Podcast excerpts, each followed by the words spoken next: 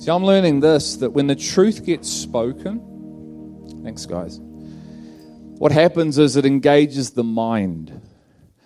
And the mind hears a reality that is declared, and then the mind engages, and then all of a sudden it starts to reveal the heart of man. Because you hear something that you go, yes and amen to, or you may hear something go, What? I don't understand that. Or you hear something go, No way, I don't even believe that. What happens is when the truth goes forth and the mind starts to engage, the heart gets revealed. You could say the heart gets exposed, and out of the heart, a man will speak or a woman will speak. So you actually speak from here, not here. And that's why Jesus said it's so important that we guard our hearts because the heart is the wellspring of life. Understanding starts in the heart, Jesus said, in the spirit realm. So I've given you ears to hear a word that's a spiritual word, not a physical word, even though it's communicated through the language of English today. It's not English words that you need to hear. It's the Word of God that you need to hear and receive through the power of the Holy Spirit, which is an eternal Word, which will build you on the inside. Hence, Christ in us is the hope of glory. So, the formation of Jesus Christ in His people is the hope to which the world would see the glory of God. The Bible says in 2 Corinthians 4, verse 7, that Paul says that we are earthen vessels who have this glory poured into her. We have the presence of God poured into us that we may shine and radiate His glory to the earth. That's what He wants to do in every person that says, I'm a believer, I'm a follower. Amen. The challenge is for us to believe. Everything will be won or lost on belief. That's why Jesus said the very first work is to believe in me. He didn't say it's signs and wonders. He didn't say feed the poor. He said the very first work is to believe in me. Everything in me that I'm going to say to you. How many people know the disciples had a hard time believing? How many people have a hard time believing? There was a man that said, Lord Jesus, help me in my unbelief. See, he was honest. He was real. He got real with it. You know, until we get real with stuff, we're never going to come into life. Until you prepare to be honest and look in the mirror and go, you know what? Got me. I got got 97. It's the best thing that ever happened to me. Got me. Playing around, trying to, got me. Bang. Oh, yeah. Okay. Own up. Yeah, it was me. Who put the hand in the cookie jar? Yeah, me. It was me, Lord. You got me. Great. Now I've been trying to get you for a while, and now I hooked you. So come on, let's, let's discuss some stuff because there's things for you, son. There's a life that's so full for you where nothing can touch you. Nothing. Do you know, that's what the word says. Nothing can separate me from my Father. Nothing. No person, no peril, no offense, no demon. For I am more than a conqueror. More than a conqueror. Why? Through my own strength? No, because Christ has been formed in me and I've got a hope of glory. So I've got a hope in me that trumps this earth. My hope is in the eternal, it's not in the temporal. I hope you've got a hope or a hope is forming in you that trumps the temporal. I hope you can see things in the eternal because we're speaking of things that are in the eternal and bringing it into the real. See, we're speaking of things that have been already established and manifested in the eternal realm called the spiritual kingdom, and we're declaring them here, bringing them. So, what is already established here is manifested here. But you have to source it from here if you want it here. You can't find it in the temple because it doesn't come from the temple. It comes from the eternal, which is an invisible realm, but seen and known to those of the Spirit. And Jesus said, I want to fill you to a full measure with my Spirit. God said through Paul, He said, I want to perfect you into the fullness of God, love. Do you know that's even in here? See, if you don't know what's in here, how are you going to believe it? If you have no concept of the instruction of the scriptures, how on earth are you going to believe? You'll believe what someone tells you, or you'll believe what a little enemy whispers, or you'll believe you, and you'll come up with your version of truth. But your version and my version of truth is it's not going to do anything apart from puff us up. But it's not going to bring life. So if we don't know the word, the eternal word, which we've been talking about forever, how on earth are we ever going to demonstrate the life we've been called for? But, Greg, you don't understand my life. I don't have time.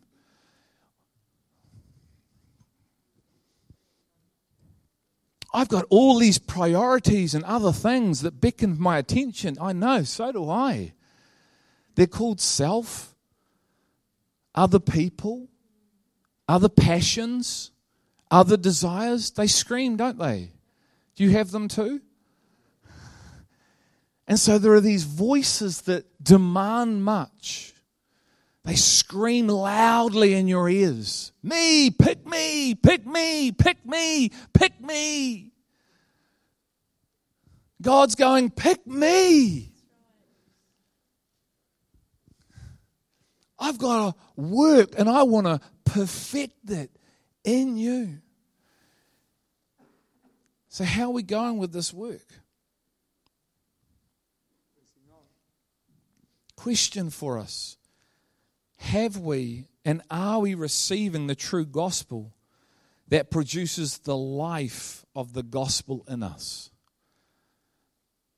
Have we and are we receiving the true gospel that comes through the articulation and just directly from the Spirit of God that produces the life of the gospel within us? When was the last time you could give testimony to a genuine work of the word in your life? When was the last time you could say to someone, This is exactly what he's doing in me? Guys, that is to be a continuous process of testimony after testimony after testimony. If we overcome the enemy through the blood and the power of our, then do we have one? Do we have a multitude of them? Because what we're about to look at is a scripture that talks about a perfecting work in us through the partaking of the gospel. Partaking and perfecting us into love. Who is love? God is love. Jesus, the Holy Spirit, is love. So if love is being perfected within us, do you think you've got a testimony? Let me tell you about a love that set me free. Let me tell you about a love that's filled me with hope. Let me tell you about a love that's filled me with love, but not my human love because I was full of that. I mean a kingdom love. Let me tell you about the capacity to love another human as God loves them. That's good news, isn't it?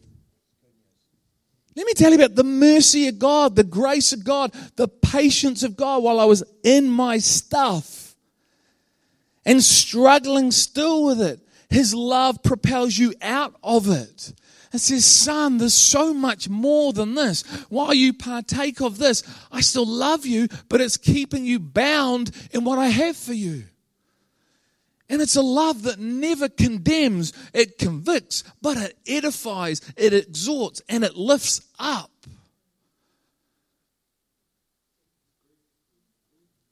The Apostle Paul said this through a revelation of Jesus Christ, I got the gospel. It wasn't someone came along and preached the words to me and I understand Jesus. he said, I got a revelation of Jesus Christ and I got the gospel. That's a little bit back to front, isn't it? Or is it? When I look at the man's life, I think he got it the right way round. I think we may have some things a little bit back to front. Because the true work of the gospel produces the true life of the gospel. And the true life of the gospel is to be in us because Jesus said, I am the way, I am the life. And let me finish it for you. I am the truth. So I'm the way, the truth, and the life. So if you're in me, the person, how did Paul get his revelation? He got a revelation of Jesus, which brought the gospel to light. Not the words of what Jesus did, the work of what Jesus did. They're very different, but they sound the same. They both begin with W. So through hearing the word, have you received the work that builds you and perfects you? Come me to Philippians 1, verses 3.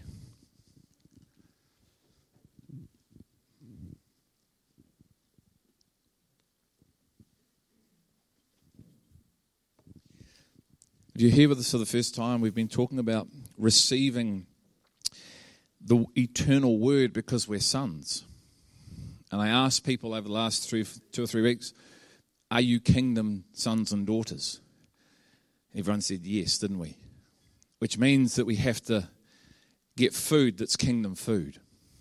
So, as part of a family, we speak in an alignment to who we are. Sometimes we may not understand that, and that's okay. But we have to believe to understand, not understand to believe. Some things that you don't understand, don't write off as, well, that can't be true because I don't understand it. Go, hmm, that's interesting. I'm not saying just believe it because you've heard it, but then take it to Him and say, Holy Spirit, reveal this to me and in me. So here's this word in Philippians 1, verse 3. I love this guy, Paul. His heart is the size of New Zealand for the church. I thank my God in all my remembrance of you, always offering prayer with joy in my every prayer for you all. prayer with joy, not for himself, for the Philippians. Listen to this. In view of your participation in the gospel from the first day until now. So, the day we received the work of the gospel, what Jesus did, that sort of catapulted us into an ongoing process of transformation. So, he's saying from the day you've received it until now, he's about to say, I'm seeing this perfecting work happen. I can see it, I can hear it. I know who you were here. I now look at you and go, You're different. Wasn't that a word we got about in 2012 from Cindy Ruakere? The people that you were are not who you are today. And the people you are today are not the people you're becoming. Did you hear that word? It was from heaven. So the in essence, we can track who we were in 2012 to who I am now in 2019 and give testimony of the perfecting work. I didn't know this here, I now know this here. I didn't have his mind on this, I now have his mind on that. Tracking with me? Because the entire purpose is maturity, isn't it? Transformation is the purpose of God, sanctification creating us into Christ likeness in reality, not in theory, in reality. So he's saying this I see your participation. You've partaken, partook of the gospel from the first day until now. It's a whole journey. For I am confident of this very thing that he who began a good work in you will perfect it until the day of Christ Jesus. So I've got a series of questions that I want to ask us. The first question is what does it mean to partake in the gospel? What does it mean to be a participant? If you partake in something, I partook in a meal, I've played sport, I was a participant, I wasn't a spectator. I played the game. And the Bible talks about running a race. That's I'm partaking, I'm a participant in a race. God says, There's my will to be done. So I'm not watching it go by, I'm in it. and it's proving itself in my life because I'm a partaker from the day I received the gospel and the work of the gospel. It set me free of myself and has me running in a different way. So I'm partaking of this new life now and the resource of this new life. I'm eating, I'm drinking, I'm changing, my mind is being renewed. I'm able to do things that I couldn't do before because I'm partaking of the gospel. So, what does it mean? Have you ever asked yourself that? I would encourage you to. What is this perfecting work? What is it? I don't know. We need to know because it's for the church. So what is it? What is he's perfecting us into what? The image of himself. What for? Because he wants to marry us, doesn't he? Doesn't he want to see a spotless bride? Doesn't he want to see a blameless one? Doesn't he want to see himself when he returns? Will I find faith when I return? Doesn't he want to see a people that are faithful and obedient, doing his will, no longer living for themselves because they got set free of self when they partook of the gospel and now are walking completely different to the way they used to walk? The priorities and their choices, their resource, what they do is so far. I don't even recognize myself. Do you? I look back. Who is that guy? It's like a brother, a close relative.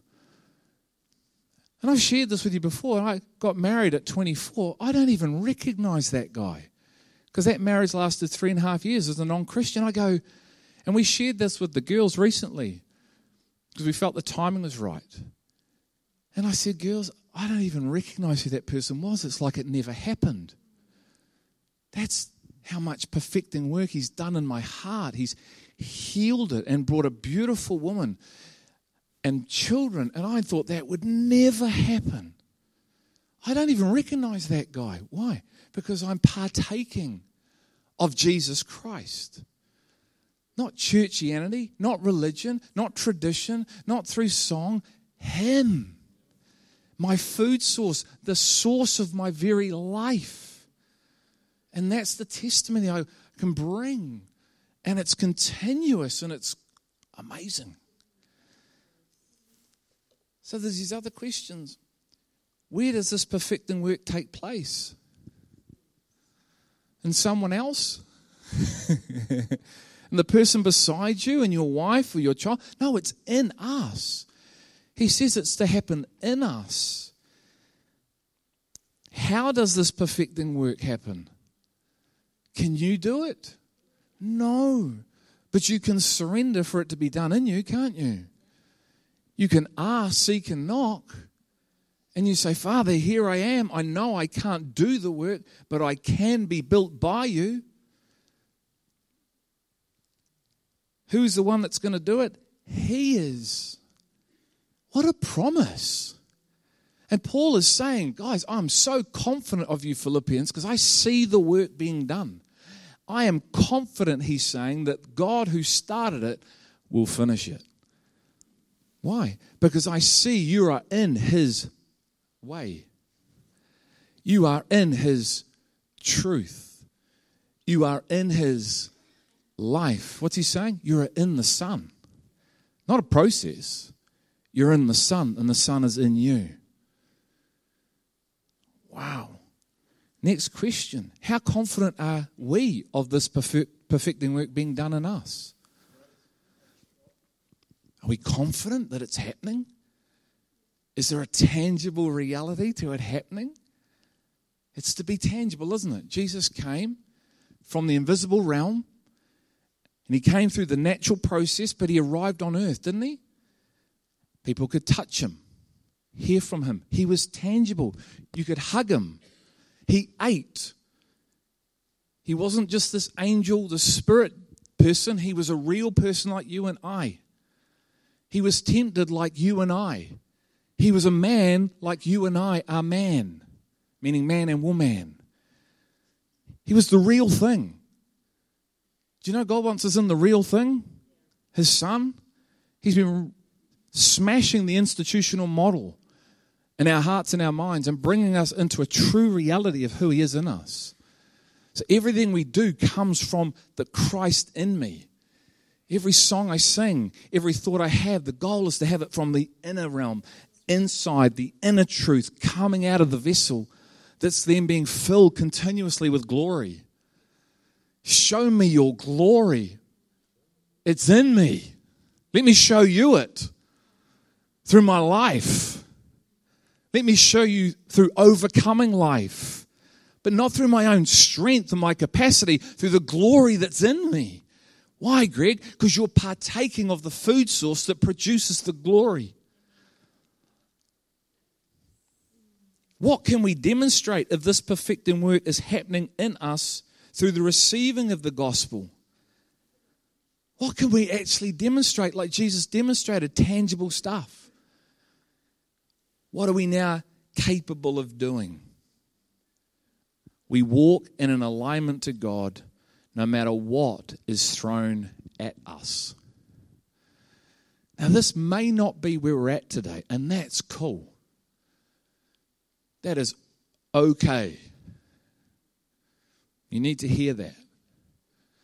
This may be like, oh man, I'm so far from what you're talking about. I can't even remember the last time I sensed him doing something to me. That's fine. But to stay here, I believe the Holy Spirit would say that's not okay. Why? You can. If you choose to, you can. He's not upset with you. He won't love you less. But you'll be robbing yourself of something. You'll be robbing yourself of life. That's what we do, don't we? He's not a killjoy. He loves us. And when we walk out of alignment to Him, we rob ourselves. We hurt ourselves. That's why He had to come, because He sees our pain. He sees our turmoil. He sees us in confusion. He sees us grappling with things, wrestling with what we hear, trying to figure it all out in us. And He goes, Man, I've got to come and tap these guys on the shoulder and say, Hey, I'm here. So it's fine to be where we're at today with no condemnation in Christ because there is no condemnation in Christ. But as our loving Father and as a brother who loves you, I'm urging you today to want to press in and lean into what you were called for. That's my heart, is to see us become the very people that He's called us to become. To experience what I read about. You see, I said this last night at our Connect dinner. I'm just a simple guy that believes what I read. I just go, well, that must be possible because you've said it's possible, and I know you, and I believe you. So I'm going after that. I don't understand half of it. So renew my mind so I can understand it. He says, Cool, son, let's go. The knowledge I have today, the revealed knowledge that I didn't have 10 years ago, is profound. And it didn't come from me doing my own study, it came from looking at what I was looking at, all the hard stuff. Do you like the hard stuff? That's where all the life is in the hard stuff. It's great that he loves me, but when he says, hey, deny self, man, there must be something behind that. If he's encouraged me to deny myself, there must be something really powerful for me to grab hold of that's sitting behind that truth. See, I want to entertain the hard scriptures. I know there's life behind the hard scriptures that my flesh freaks out about. Ooh, what's that going to look like? Yeah, get into it. My spirit's going, jump into it, son. My flesh is going, ah! Anyone else? Don't skip over them. Don't rip them out. Don't highlight them out. Highlight them in. Don't use black and go, eh, eh, eh. Get pink and go, eh, eh, eh. I got no concept, no way of getting into that. He goes, Yeah, I know, but you have in me. The hard scriptures are the best scriptures. Why? Because that's where a lot of the life is. So he gives you a ticket for free. He says, but there's a prize on offer. And with the prize, you've got to work out your salvation with fear and trembling. It's a partnership. You got the gift for nothing called my love. But if you want the prize, and I want to, I want to give you the prize, I want to mature you into the fullness measure of my son, then we have to work together. And it's the whole scriptures, the whole entire way that you must receive, not just the bits you like. If you want the fullness, you can take the bits you like, son, but son, you won't receive the full measure. Amen. I love him. He gives us a choice.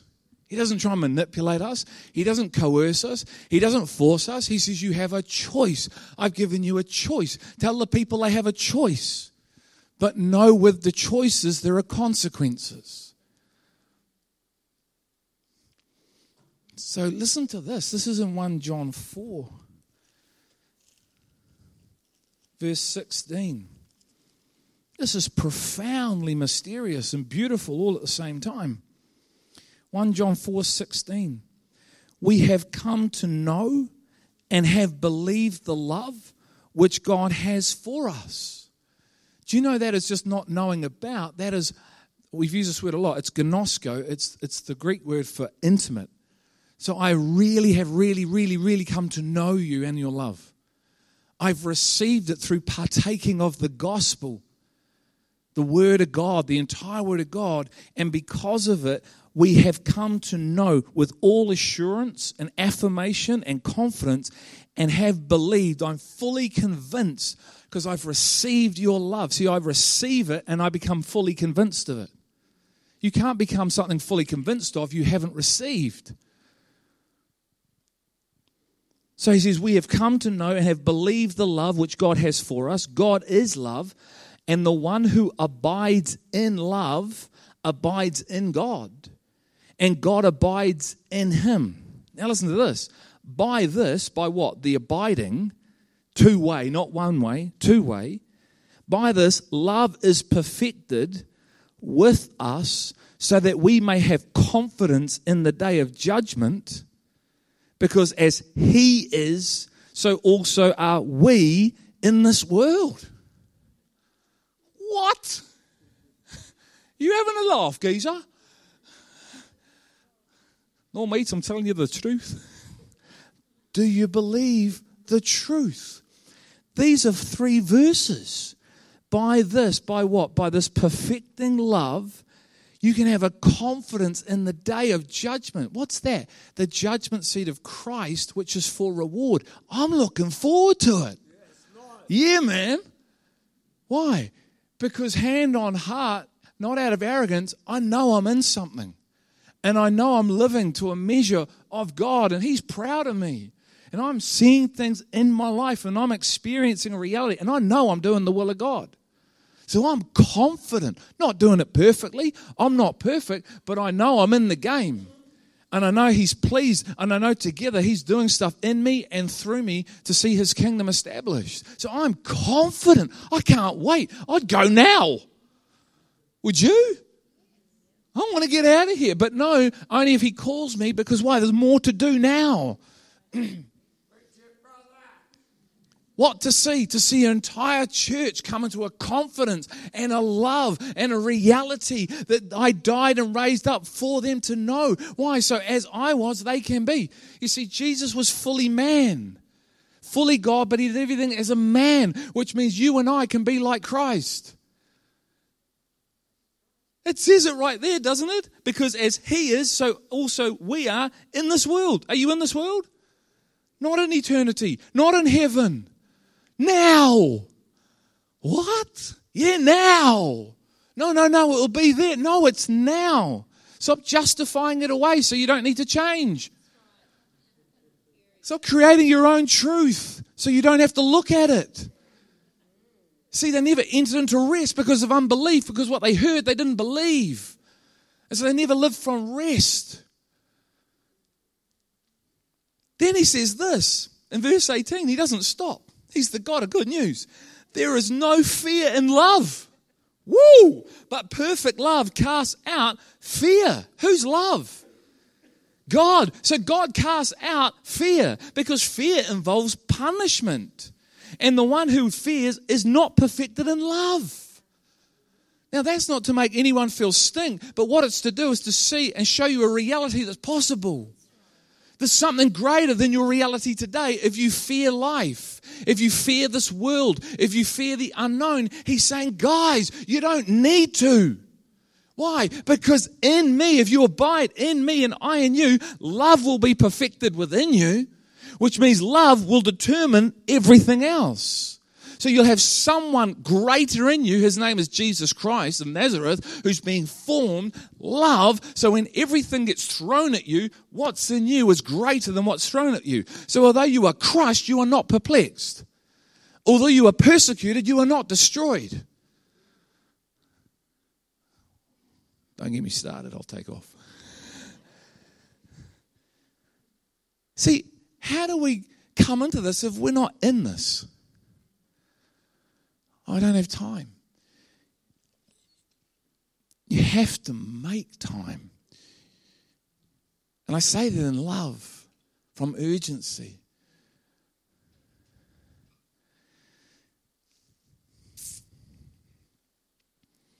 As He is, also we are. There is no fear in love, but perfect love casts out fear, because fear involves punishment. There's no condemnation in Christ. Amen? Now, there is conviction, but it's the purpose for change. But there is no condemnation. Don't let anyone and any voice condemn you. You can be so far from Him and there's no condemnation. You can be entangled in sin if you're a son and there is no condemnation. Zero. Don't let yourself take you there get free of you through abiding in Him. Come with me to Luke 4. I just want to take us through this because I talked about walking in an alignment to God no matter what is thrown at us.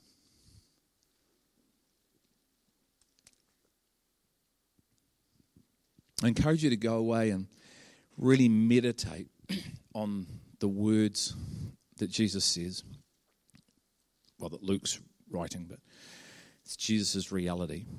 And it's Luke 4 1 to 14. I'm just going to go through it line by line. It's the temptation of Jesus. Anyone been tempted here? Once in your life? Twice? Take us for 20 times. life is one big temptation, isn't it? So, the temptation of Jesus. Do you know this is how you know Jesus was man on earth? People say, oh, no, no, no, I can't do that because that's Jesus.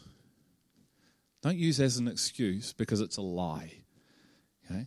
And we need to bind that lie because it's from the kingdom of darkness and it's preventing you coming into something. So the Bible says God cannot be tempted, does it not? In James 1:13. So was Jesus tempted? But God cannot be tempted. So if God cannot be tempted, how was Jesus tempted if he was fully God, he was operating from God on earth? So he was fully God and fully man. But because he was tempted, but he did not sin, he's like us. So you can't use that excuse anymore if you've been using it. Because he is fully man, fully God, but did everything, and what you're about to read, did everything as you and I did it. But he was full of something and it wasn't self. Okay? And this is what entangles us because if we haven't received this reality, we're still full of ourselves. And because we're full of self, which is poisonous to us, because that's what separated us from God, it still lives and it still breathes and it still speaks and it comes up with its own version of truth, which will keep you out of his version of himself. Is that clear? Okay. So, Luke 4, verse 1. Jesus, full of the Holy Spirit. That's right, Mike. Stop. Full. Do you believe that you're to be full? Great. Because you're a man, woman like him. Remember? He did everything as a man. So he needed to be filled with the same spirit that you and I need to be filled with. And it says, full. Now, ultimately, it was full and flowing over. There's a reality, isn't it? Full and flowing over. Why? So you can flow onto others. So you can be a resource that continues to give. From the innermost being shall flow rivers of living water out of the vessel of glory. Not so you can just have it for you, Simnor, but it would then fill you up and flow over onto others. And it's just this continuous process of being full all the time.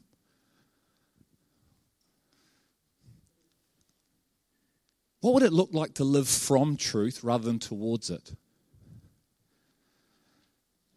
You ever thought of that? What would it look like to live from truth in you rather than trying to grapple? If I just memorize the scriptures, that'll be it. Has your knowledge come from memorization or revelation? Uh, John 4.16 says, I am the way, the truth, and the life. Who comes to me, the Father? John 14 6 says, I am the way, the truth, and the life. If I just do this enough times, I do this enough times, I say it enough times, it'll happen, it'll happen, it'll happen. If I believe, believe, believe, believe, believe. Still hasn't happened. But what if the Holy Spirit, the one of the Spirit, Jesus, who you're speaking about, came and actually did a work within you? And you ate of something that went into you and through you and formed itself in you. Do you think now you can live, John, I am the way, the truth, and life out? So while you're grappling for everything here because you're trying to live toward a reality, he says it's already happened. The problem is you're outside of something that needs to be in you. And you keep praying for something that's already happened. See, the church keeps praying for the Holy Spirit to come, and he's going, Man, I turned up 2,000 years ago. That was a long time ago. And I've been ministering on the earth for 2,000 years while you're still praying as if I'm not here. Why? Because maybe you haven't experienced what you're praying for but it's now. So change the way you think, get a brand new thought concept on that through my power, because today you're hearing of another reality that says it happened 2,000 years ago. Stop asking and start the asking for it to happen and say, Father, put it in me. Position yourself through humility and fast, fast, fast, fast, fast as He leads you. How desperate are you for what He wants to give you? See, we're not desperate enough, guys. We live in a first world country where everything's fine. And man, if the Wi Fi goes down, look out. All hell breaks loose. It's called a first world problem. And yet, other people that don't have what we have and live in the luxury that we have are desperate. Why? Because they don't have what we have. But at the same time, you can take those people out of Werthon, plonk them into New Zealand, and very soon, if there's not a genuine work in a person, they'll become like these people. Because all it is is you change the environment, not the heart. So he came full of a reality. It's called the Spirit of God. And he lived from truth, not towards truth. He saw things and spoke. It's written, it's written, it's written. Isn't that how he flowed? Didn't he say, Hey, you're going to deny me? How did he know that? Because he lived from truth. He said, Here's the next one. You're going to deny me, but also you're going to, I'm going to build my church upon you. Here's the both are good news. He was always foretelling what was going to happen. You can know the future right now. Do you believe? I hope so. That's why men and women gave their life to maintain the scriptures that talk about what already is. The problem is, if we're not in the Spirit, full with the Spirit, hearing the Spirit, being led by the Spirit, we won't have a clue. So we'll be the opposite of what is. And then we'll live that life. And He loves us, but He's like, You're going the wrong way, Simnor. You need to turn and walk back. And it's called repentance, which is a lifestyle. And I'm not talking about from sin, I'm talking about from a lack of ability to see. Faith. Bible says everything that's not done from faith is a sin. Well, there's a higher standard, isn't it? I thought sin was just doing ABC. No, if I'm not living by faith in Christ, the Bible says it's a sin. Doesn't mean I'm a bad person. It means I'm missing the mark, the standard to which He's called me to live. I'm missing His way. I'm in my way because He's calling me into a greater way. It's called Christ. So we need to be full of the Spirit baptized in the fire and the power of the Spirit, and it is tangible.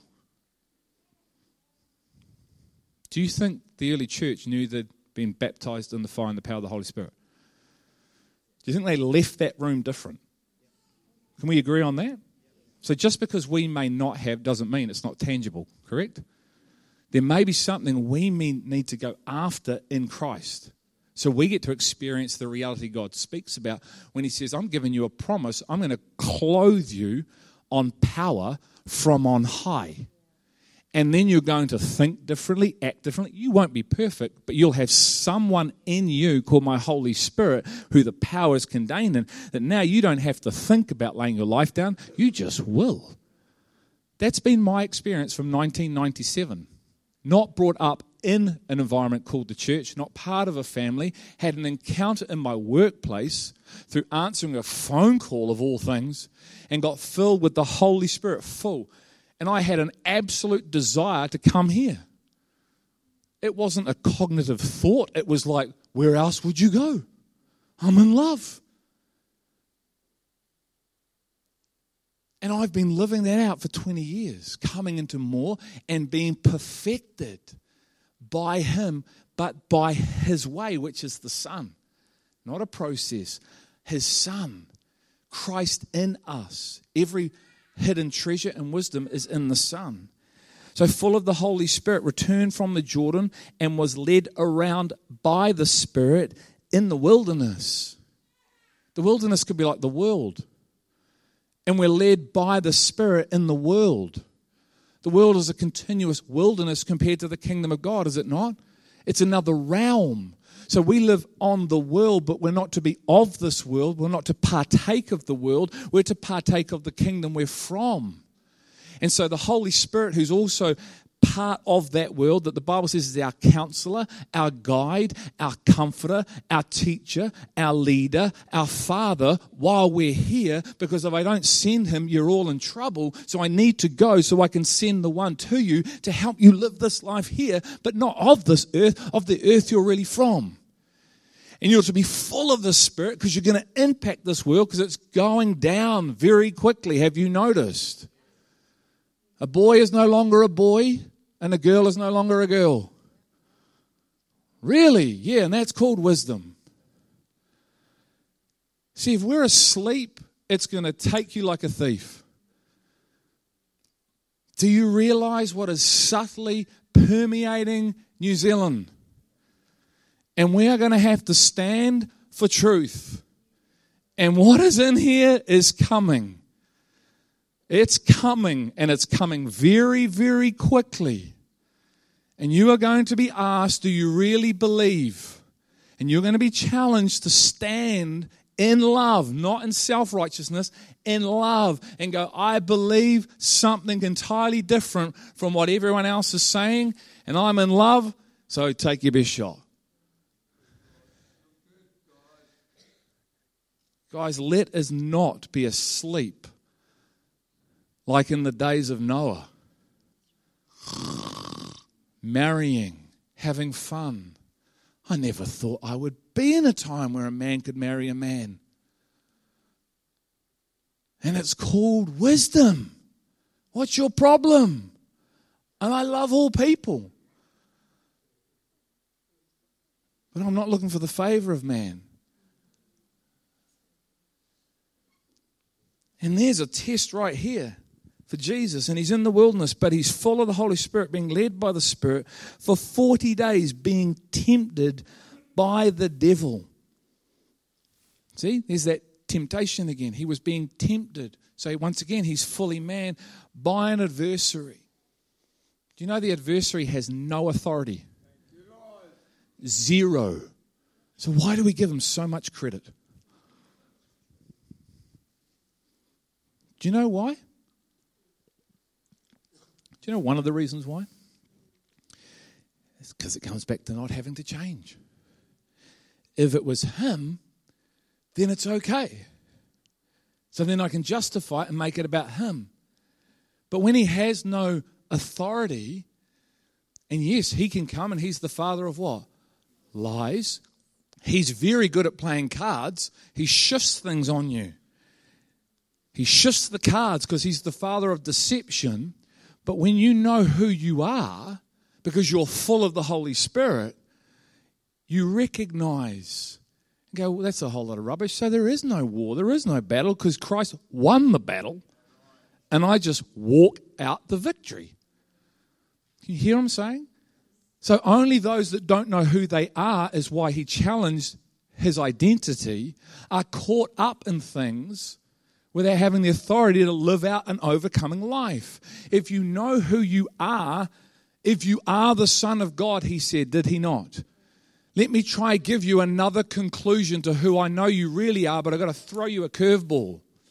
See, God gives you a conclusion. He says you are a son, you are a daughter. Let me give you my conclusion for you. Have you received the conclusion or are you still in doubt? If you're still in doubt, he's going to come along and go, I know that Simnor told you you were a son, but guess what? I got another conclusion. Are you really? Isn't that what he did in the garden? Did God really say doubt? And if you let that doubt get in you, the Bible says the man that doubts receives nothing. He's the master at throwing you curveballs. Your own flesh will throw you curveballs. But if you're full, then you hear the truth. You hear the lie. And so you just make the appropriate decision because you know the truth. If I tried to convince you one and one was equals three, what would you all say? You would laugh. But what if I tried really hard? And what if I actually won some of you over? Because I was so persuasive with my persuasive words and my language, and I was confident, and I lorded it over you. And I said, Here you go, no, one and one doesn't equal two. I know that's what they've told you. I know that they've told you a whole life, but it's a lie. Let me give you another conclusion it's 2.1. And what happens if you believe that? And you then go tell everyone else that 1 plus 1 equals 2.1. All of a sudden, a whole lot of people now are being led off, aren't they? But it's close. It's 2.1. It's not too far away from 2. But it's still a lie. And it's not going to set you free because it's 2 that sets you free, because it's the truth, the narrow, the singular person that sets the church free. And Jesus was full of the Spirit, so the enemy comes He's eaten nothing. Woo! You ready for this one? 40 days being tempted by the devil, and he ate nothing during those days. And when they had ended, he became hungry. Living manna trumps physical manna.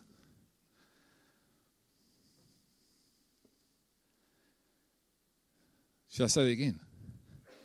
Living manna, when you're full of God, trumps physical manna. He's only hungry when he comes out. I would have stayed in. Do you know you can stay in the whole time? It says man cannot live on bread alone. We know that. And I'm not saying go on a starvation of physical food. Please hear what I'm saying.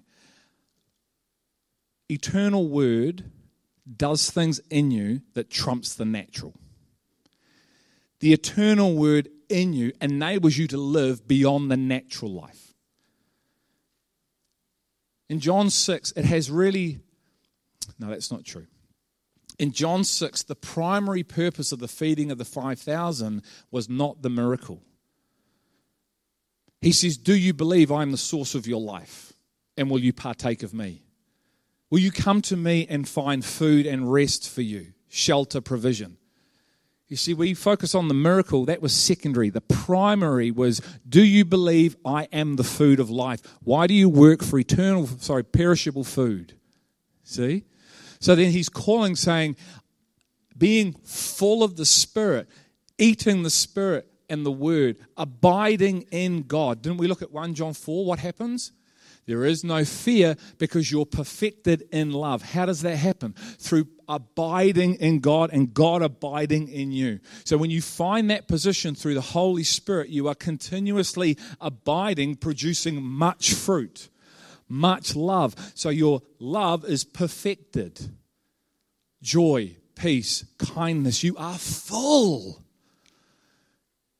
You're not surviving, you're thriving because of the food source that you're partaking of. So you're 40 days in the wilderness going, sweet ass. 40 day fast, let's go, because I'm partaking of another reality. He then comes along. Remember, he is crafty, isn't he? When the days had ended, he became hungry, and the devil said to him, If you are the Son of God, tell the stone to become bread. It's funny how he always comes in Jesus' perceived weakness, which means he will strike you when you're weak if you're weak. But he wasn't weak because he was full of the Spirit. You see, he comes and he goes, Ah, you're hungry. So he tests them on the identity test, doesn't he? If you are the Son of God, do you think he knows he's the Son of God? Yes. So how's he going to get him on the second time? He then tries to get him to trump the will of God by saying, Turn the stones to bread because you're hungry. Meet your natural need. Go on. No, you can do it because you're the Son of God. Go on, do it. What does Jesus say? Man cannot live on bread alone, but every word. I'm not doing opposite to my Father's will.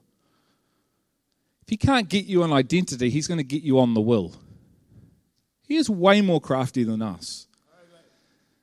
Can you hear what I'm saying? This is really serious. Like, we need to get this, okay? How do you hear, Lord, Lord, I did prophecy, miracles, signs, wonders, that, that, that, in your name? And he goes, I don't know who you are. How does that happen? Because the enemy comes, plays on your flesh, makes it all about you because you've got a gifting and a calling and a desire to see the supernatural, and you chase it, and all of a sudden, what may have been of good of God initially has got distorted, and now it's all about the signs and wonders, and you've left your first love. You're no longer abiding, so you don't have the eternal fruit in you, but also that you're off on that side of the world doing stuff. He's on this side of the world going, What are you doing? And if you stay on that and don't repent and come back to me, then you're going to hear those very words, even though you operate in signs and wonders. That is not the evidence you're in Christ. Fruit is. It's a work of God, but if you're going to base your life on that and say, see, that's how much God's in me, eh, wrong. Can you love? And are you loving? Isn't that the first command? So if that's the first command, then let's get back to the first command. Let's be perfected in love because we're full of the Holy Spirit so we can actually walk in an alignment to God. So when the enemy comes and tries to do a hoodwink on us, we hear the lie, we say no. And we don't spend too long with that lie like Jesus because he knew the truth, because he's full. See, just because you can doesn't mean you do.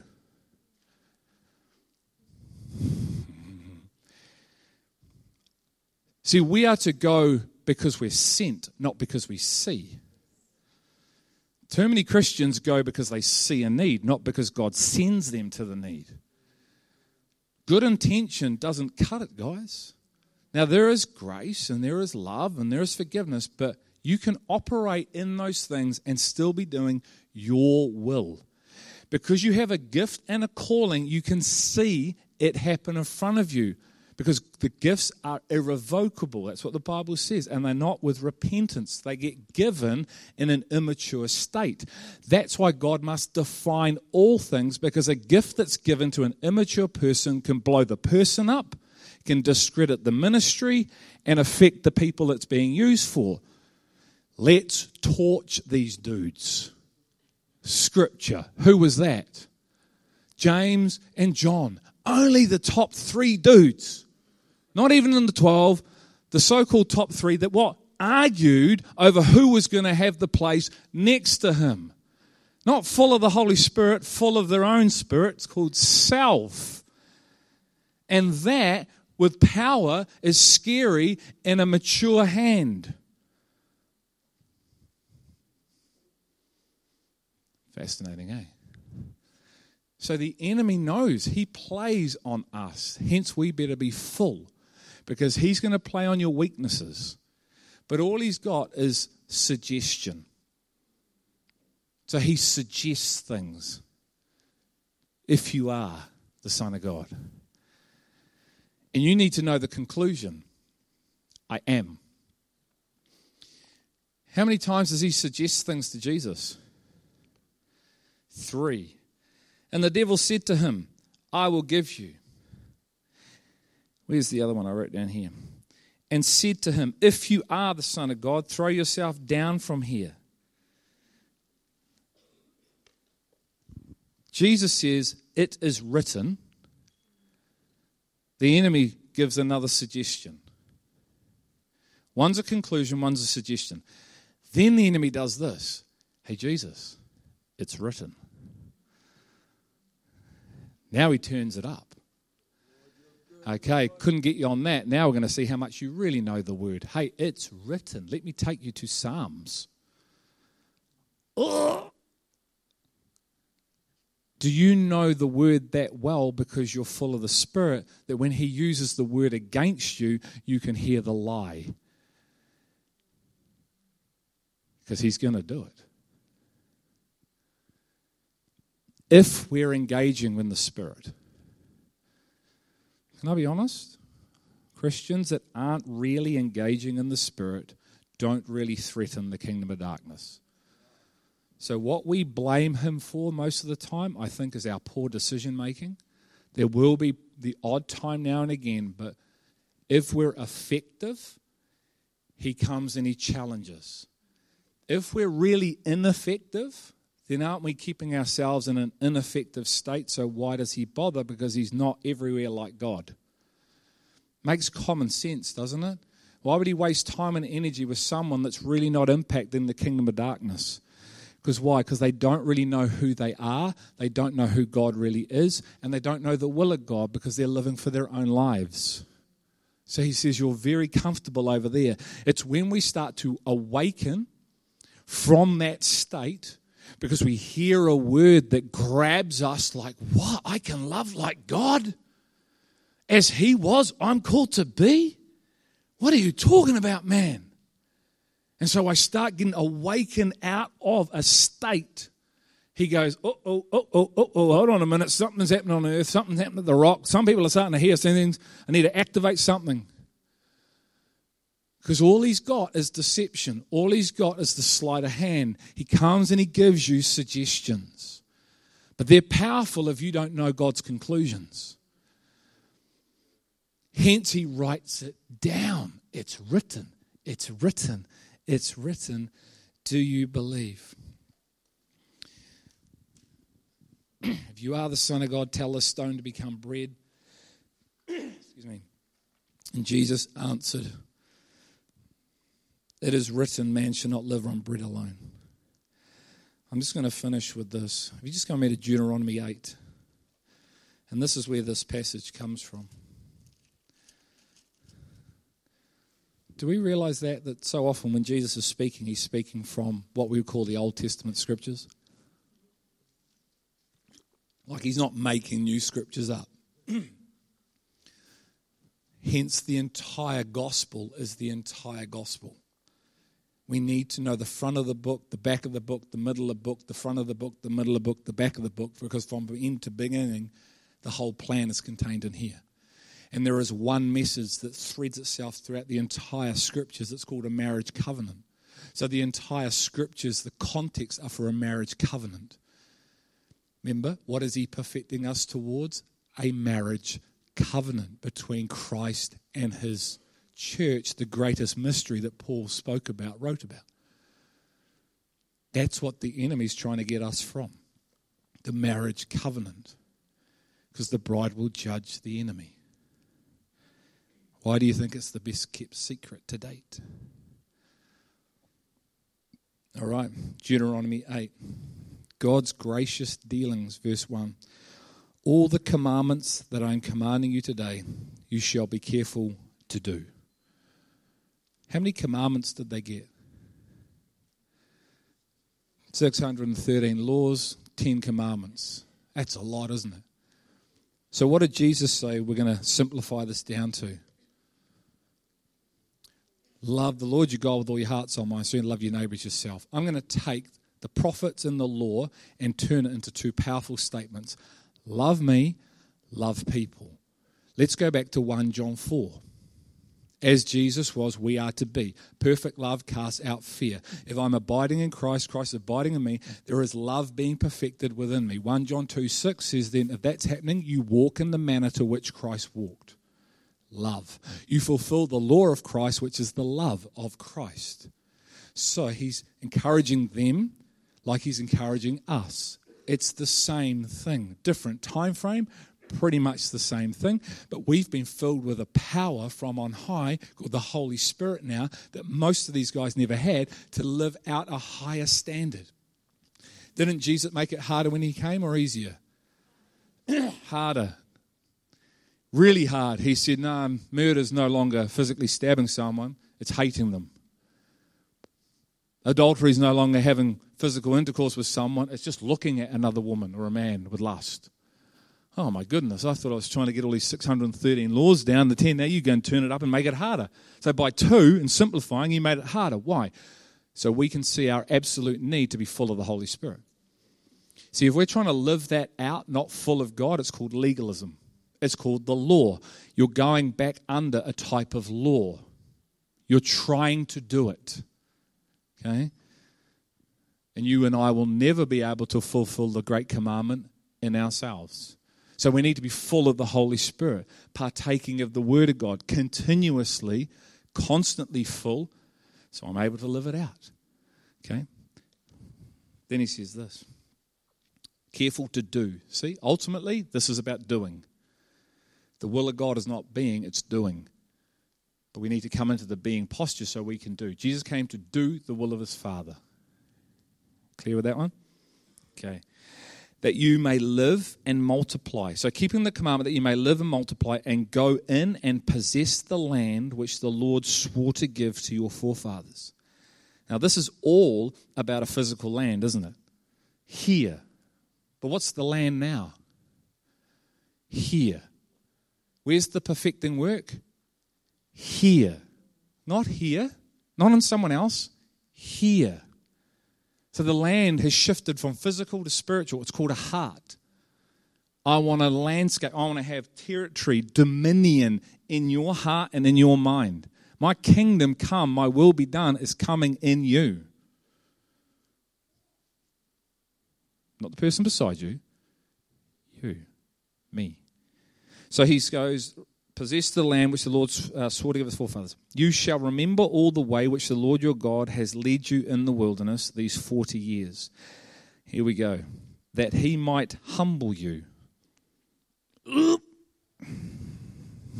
Tighten up the belt. You ready? Testing you. Who like tests at school? Any good sitting tests? Oh, bit of sweat, bit of panic, you know put your stuff out. So God's going to test us. Test yourself to see whether you're in the faith. Isn't that what it says?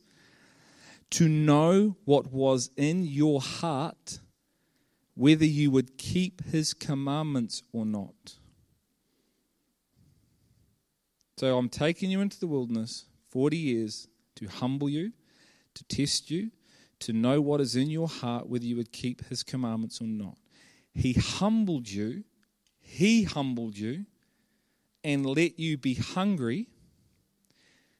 Why? Because He wanted to feed you with manna, which you did not know, nor did your fathers know. Listen to this that He, God, might make you understand that man does not live by bread alone, but man lives by everything that proceeds out of the mouth of the Lord. How on earth are we going to live this life like Christ if we're not partaking of the eternal Word of God? So, God has been doing this work here, starving us of manna that was. Right in the season for it, no longer right for the new season associated with the people that you are becoming is brand new food that you need to be eating to become those people. So the food that the rock people family were chewing on in 19 whatever was old manna. And God led us on a journey out of that into a new place to fill us with new food. There was nothing wrong with the food. Nothing. It's like milk and meat. It's good in season, is it? You try and feed a baby steak, the baby will die of salvation. But an adult shouldn't be sitting, sucking, sucking on milk. An adult has teeth to chew meat. Why? Because there's a perfecting work that the Father's doing, because at the end of this work, there's a prize. It's called a marriage covenant. So, like any male and female that decide to get married, there's a preparation time, isn't there, ladies and men? You go and get your suit, you go get your dress, you go book your hair, you book your hens night, you book your stag night, you buy your shoes. You prepare and priority and focus for one day. And then you live out a marriage which is a lifetime until two die. Sometimes we spend more time on the day than we do on the marriage. Sometimes we spend more time with Christ on the day we get saved, not preparing for the marriage. What's that? And I remember the day. The day was amazing, man. Yeah, had a bit of rain. It was a bit of fun. There was all that. But all I can remember is the day. Okay, that was cool. And that was a stepping stone to a life of marriage now. Talk to me about your marriage. Talk to me about your intimacy with your wife. Talk to me about your intimacy with Christ. Man, you guys have been married now for 17 years. How well do you know your wife better than when you married her 17 years ago, Greg? Do you not know her any differently? Do you not know more about her than what you did? Can you only tell me what she was like when at, at 17 years ago? What sort of a relationship is that? And what if then she starts to tell me about me and how I've changed? What if my wife actually says, This is who you are, Greg? This is why I always see you to be. This is how I call and I'm believing you to be. Can you hear that voice? Who's that voice? His voice. So I've got to take you out of a reality and starve you because you're going to rely on that stuff. It's going to be horrible because it's going to feel like your whole world might start falling apart. And some of the things you've put your foundations in may or may not be me. So I've got to unhook those things because unless you get revelation, that's not a true foundation.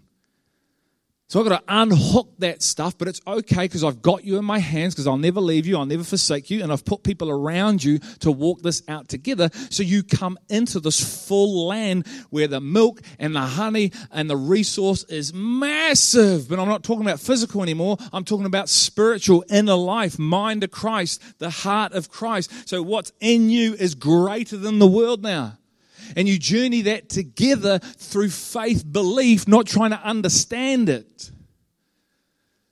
And guess what? Your fathers and their forefathers have no concept of what this is either. So you can't even trust in them.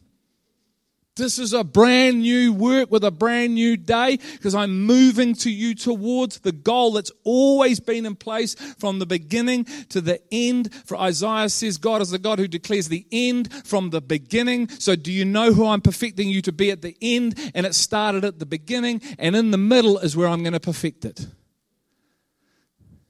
You might need to go and listen to that again on the recording to get it all. Can I say one more thing? Encourage you in that. We all started as a fallen Greg, didn't we? Do you know I didn't? I didn't. I started as a son. That was my starting point. As a son, not a sinner. Before he even saw me, he chose me. Here's my problem. At the end, I'm a son. What would it be like when I actually turned up in the middle, if I could actually see myself at the end or the beginning rather than in the middle? What would it be like to actually know who you were called to be at the start? So you started the way you finish, or you finish the way you started. See, God is trying to get us to go back, to go forward, because we've all started in a false start. We all think we started as sinners, but that's not what His Word says. His Word says you started as sons. Because before the beginning of earth, I created you to be spotless and blameless at the end. But that's what you were at the start when you were in me. So, yes, hear what I'm saying. Yes, I come and I'm born fallen. But actually, in the spirit, what's already finished, I'm a son. What would happen? No wonder he says hearing causes faith and faith is sight. If I could actually see who I am through hearing the gospel, then maybe I wouldn't spend my whole life trying to get over myself. I just live as a son. Wouldn't that be way easier just to live as a son and not to grapple with a nature that's already supposed to be dead? Yes, I am. No, I'm not. Yes, I am. No, I'm not. Yes, I am. No, I'm not. That's just bondage. You are. You and I are the righteousness of God. Do you believe? The gospel, Paul said, I'm not ashamed of. I'm so right in God. So Paul started his life as Saul, but he was Paul. It just took him a while to figure that out through the power of the Holy Spirit that came and filled him fullness to who he actually already was. He said, Before I was in my mother's womb, Christ called me and he revealed the Son in me. So I'm living out who I was in the eternal in the temporal. What a plan! And it was already written and forethought.